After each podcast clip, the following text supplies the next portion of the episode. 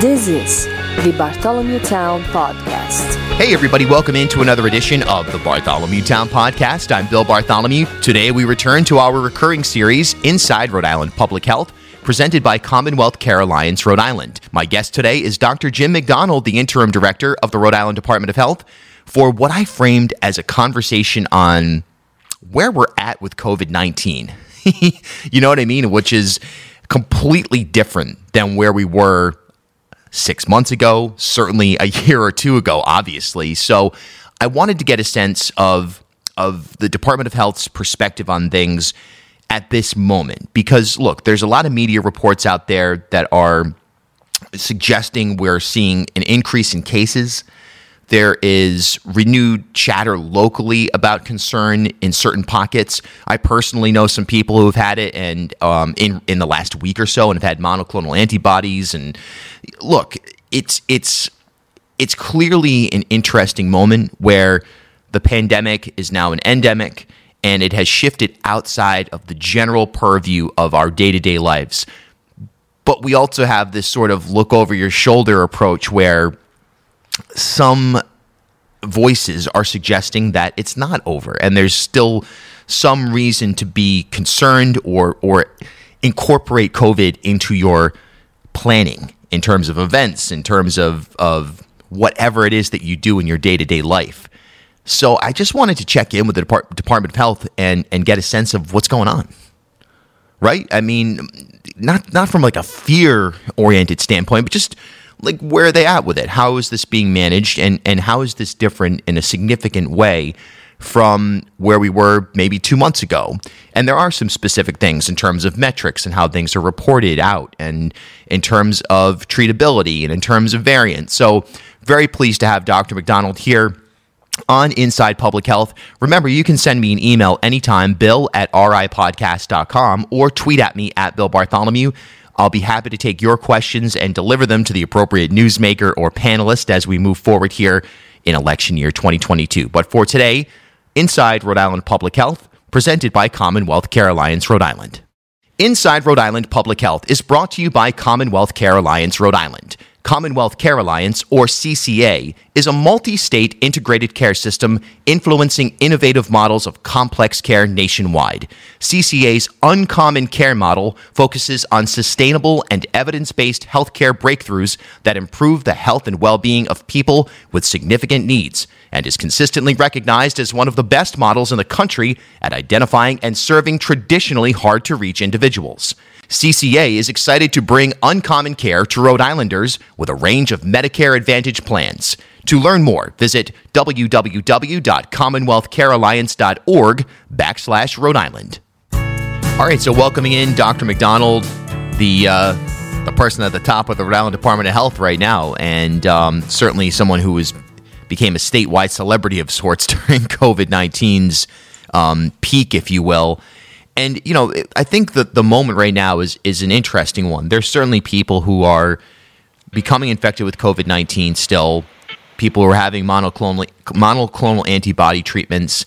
It's still out there. At the same time, things have shifted in the way that the Department of Health is reporting COVID nineteen, and just the general public consciousness. So I suppose at this moment, Doctor, which where are we at with COVID nineteen in a very vague and general sense? What's your take?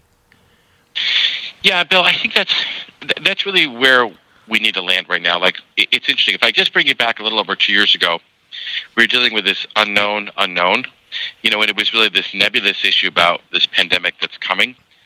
And you know, if you really think about where we were two years ago, it was about we were hoping for not many cases. We were hoping for maybe a vaccine someday. We are hoping for maybe treatment someday, but like that's where we were over two years ago.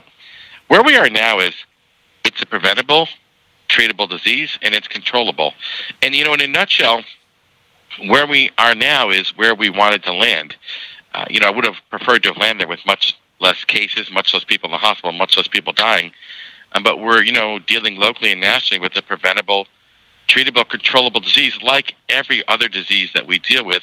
This one just happens to be more prevalent right now than most. You know, so this is part of why we still talk about it. Although, admittedly, we don't talk about it as much as as we used to. And and I think sometimes people are just sort of tired of talking about the whole thing. Um, I think part of the reason they're tired of talking about it is because it's all we talked about for two and a half years.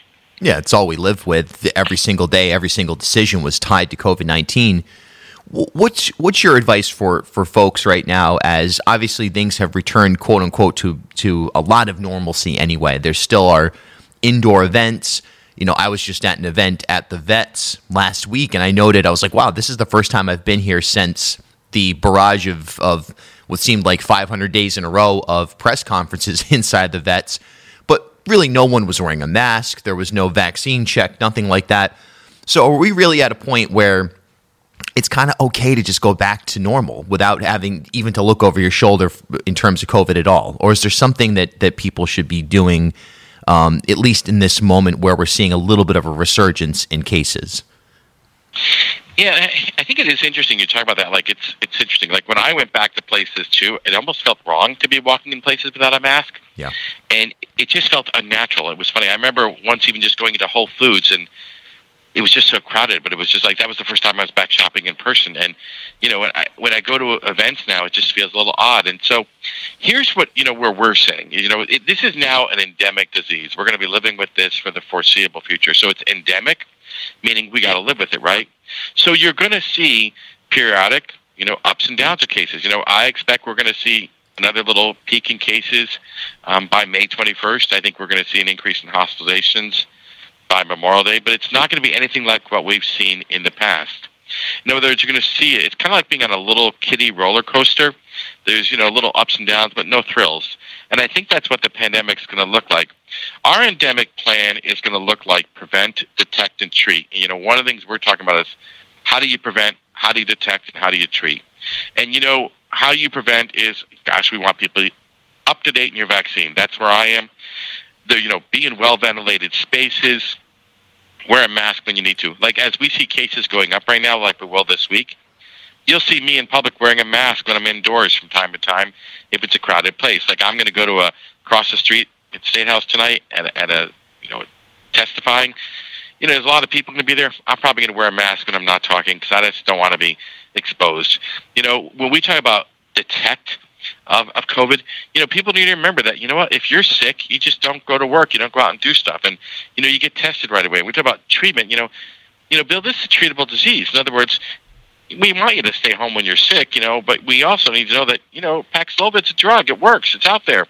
Um, we got medicine for you that's a pill. That's not too bad. We still have the intravenous bebtelovimab, the monoclonal antibodies, but, you know, this is a treatable disease. You know, it's sort of like strep throat. You can get swabbed in your doctor's office, get a rapid result, and then get a prescription for penicillin, and you know you go back to your life. And I think COVID's going to become like strep throat. It's just a regular disease where we live with it. And admittedly, some people are going to end up in the hospital. Some people are going to pass away. It's obviously more serious than strep throat, but but the infrastructure to treat it, you know, is building and getting back towards normal.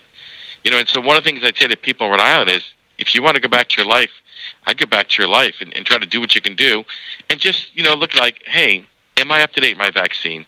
Maybe I should carry a mask with me if it's a crowded space. If I have symptoms, I shouldn't be going outside.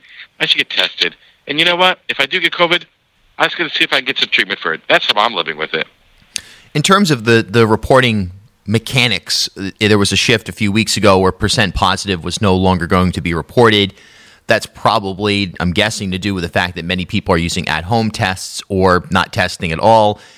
Things have shifted in that sense. What's the best barometer for people to look to in terms of just being aware that, hey, you know, this might be a moment where things are spiking? A lot of people have, for whatever reason, come to distrust media reports.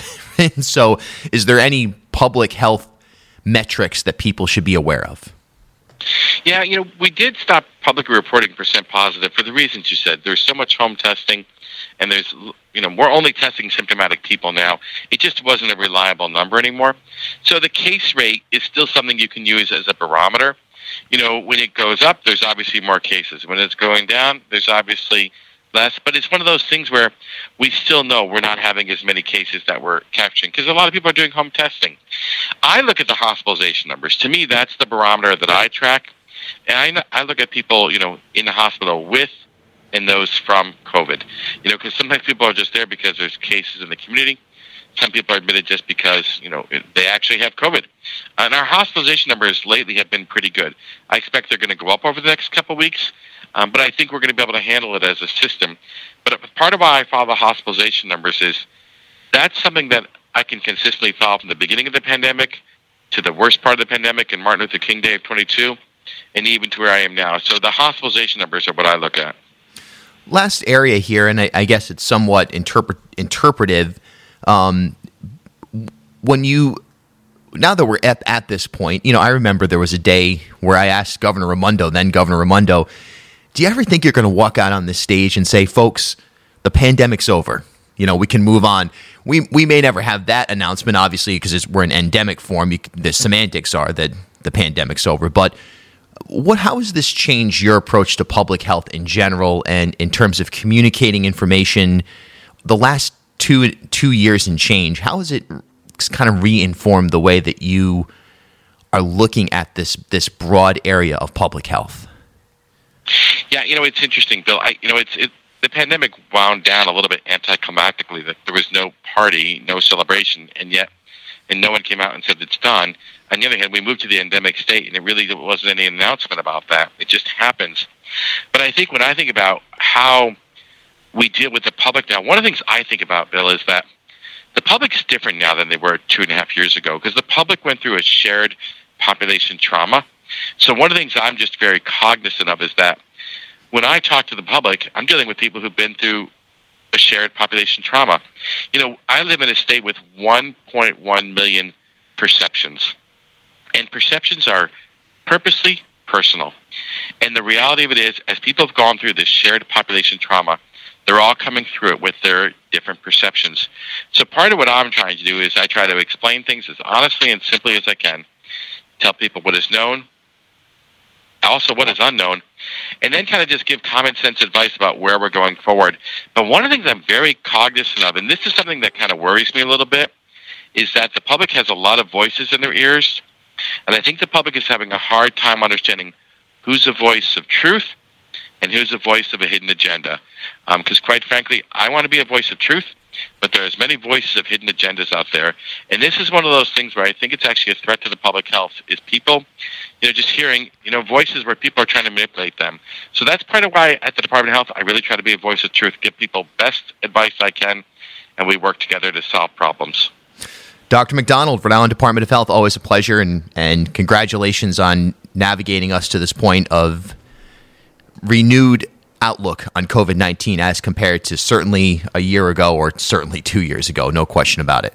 Thank you, Bill. Have a good, keep up the great. Rhode Island's podcast of record, B Town.